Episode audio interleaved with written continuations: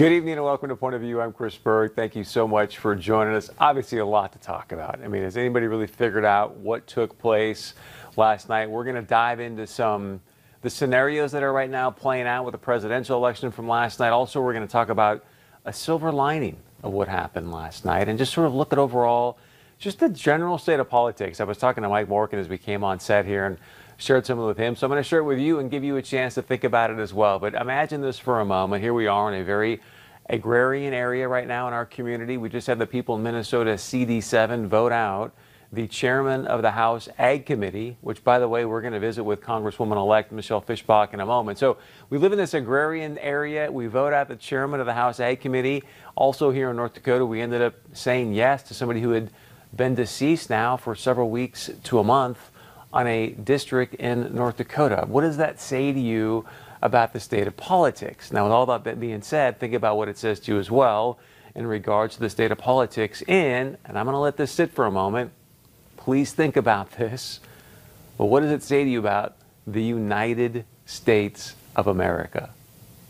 When you even hear that these days, when you hear those words, the United, and I'm stressing United tonight, the United States of America, what comes up for you? Because if you look at what's going on right now, especially in regards to what's happening with this presidential election, it's hard to use that moniker. Let's bring up this MAP, Zach, and take a look at what I'm talking about specifically. But you can see here the latest numbers. They've got Joe Biden at 264. And I'm just going to give you some possibilities of how this can play out, folks, and then go, oh my goodness, what if this were to happen? So if Joe Biden picks up Nevada, which there's a possibility that's going to happen, that puts him at 270. What's the magic number? It's 270. So then if Donald Trump gets the rest of the states you can see there, including Pennsylvania, North Carolina, Georgia, and Alaska, that puts him at 268. Again, the United States of America. I mean, it couldn't be almost as exactly precisely divided as 270 to 268. Now, think about this, Ron, because obviously we've seen some of the shenanigans that take place. You may remember we had Mayor Rudy Giuliani uh, earlier on. Gosh, it was just Monday. that seems like, I mean, weeks ago. We had Mayor Rudy Giuliani on Monday. He talked about when he was in New York and the shenanigans he had happen to him when he was trying to win elections. You saw probably Mayor Rudy Giuliani in Philadelphia today uh, alleging some shenanigans there. We'll see how it plays out you know, there's going to be some recounts, but I'm bringing up the shenanigans piece because imagine this for a moment, okay? Let's say Joe Biden gets to the 270 with Nevada. You've got a bunch of media, talk about media in a moment as well, but a bunch of media that go, hey, Joe Biden, he's the winner, he's victorious. President Trump does what he, does what he suggested last night, takes some of these issues to a recount, potentially the Supreme Court. Then the Supreme Court, hypothetically here, reverses one of those states, and now you've got the Supreme Court making Donald Trump the President of the United States for a second term. If that scenario were to play out, I can't even fathom, can't even fathom what would happen in our nation right now, considering all the hotspots that we've seen just even this past year with the riots and the looting. And you and I know I could go on and on and on. So those are some things just to consider here. Who knows if that hypothetical is going to play out? But I go back to the moniker of the United States of America. With that being said, because I want to talk about also a silver lining here in a moment, but uh, Joe Biden, former Vice President Joe Biden, did speak today. Many suggested that President Trump was going to get up and speak as well. He has not, at least up to this moment. But I will share this with you. Joe Biden got up and said some really, really good things considering the United States of America. Here's a little bit about what he said earlier today. It's been a more difficult time for our country, a hard time. We've had hard campaigns before. We've faced hard times before. So once this election is finalized and behind us, it'll be time for us to do what we've always done as Americans to put the harsh rhetoric of the campaign behind us, to lower the temperature, to see each other again, to listen to one another, to, to hear each other again and respect and care for one another. To respect and care one another again, right? I mean, it sounds nice. The United States of America. So, something to chew on there. Now, let's talk about this. I think the silver lining in what took place last night is this. Are you ever going to listen to polls again?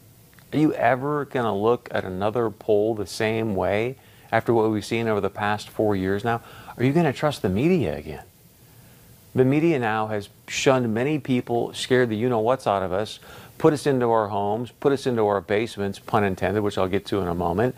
Then they go out and tell you how much, which, by the way, President Trump last night had just unbelievable numbers when it comes to Latino voters, black voters, people getting out there and saying, you know what, I want my freedom. I love my family. I love law and order. And yet, what's been pounded into our brains now for the past few years about President Trump, that the guy's a racist.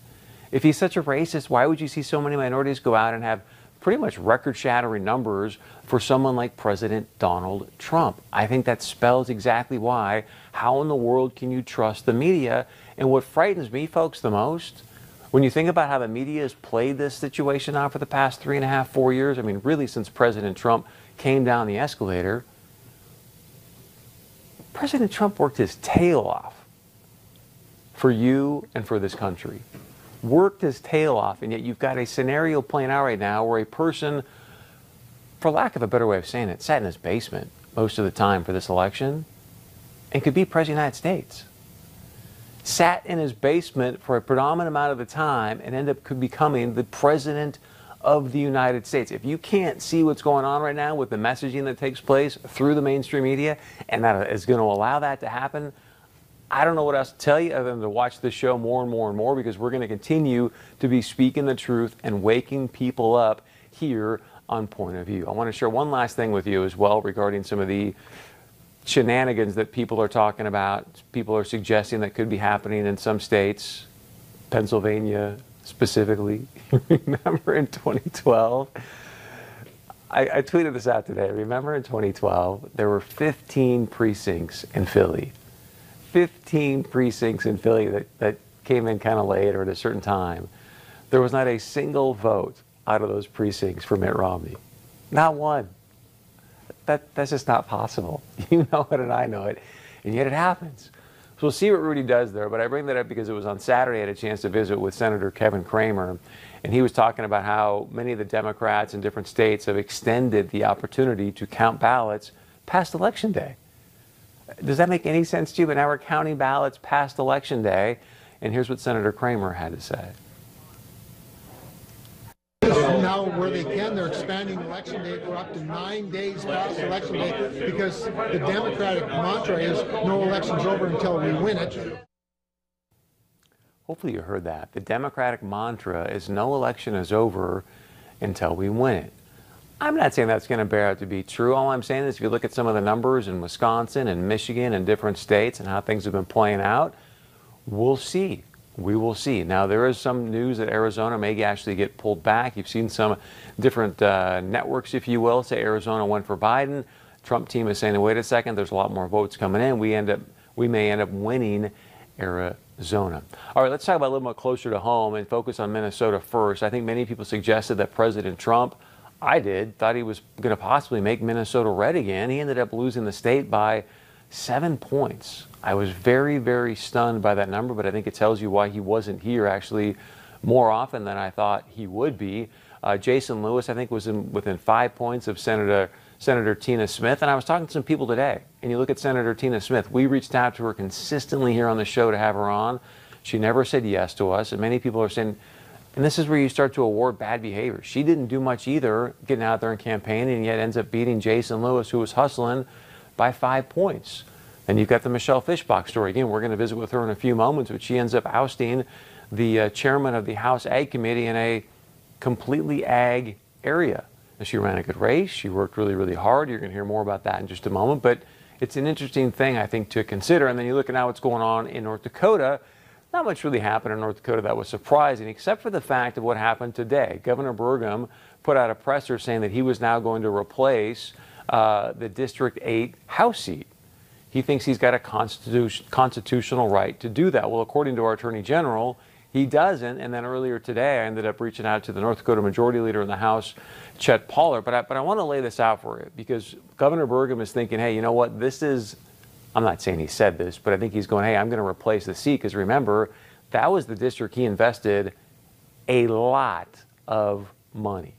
I don't remember what the exact number was, but it was a lot of money for a House seat in North Dakota. So when you spend that kind of money, obviously you want to believe you're going to have some clout in that situation. Thus, well, he's getting ahead of his skis and saying, hey, I'm going to put the person that I want in this particular seat. Probably not going to happen based on what the Attorney General is saying, not going to happen based on what Chet Pollert is saying. And you may remember the person he's trying to replace is the former chair of the House Appropriations Committee, Jeff Delzer. Here's some of what Chet Pollert told me earlier today. Now, the governor has appointed somebody, but that somebody wasn't even elected. So, so I mean, as far as that goes, it's a legislative duty by, by chapter 16. But at the same time, I also feel he's violating the uh, separation of our powers between the, the branches. I mean, the executive branch is trying to appoint a person that is clearly stated in the Attorney General opinion that is it is the, the legislature's duty. So you got separation of powers. You've got a governor that spent a ton of money on a House seat in Little, North Dakota, and now is going to just basically pick a person and try to put him in to that position. Don't think it's going to play out. A couple things to think about is shouldn't the second place voter then be able to take that place? But because the Republican did win, again, he was deceased, ends up winning that election, you may see a district chair choose that. But the separation of powers is important we'll see what kind of and i think the most important thing because i talked to some legislators today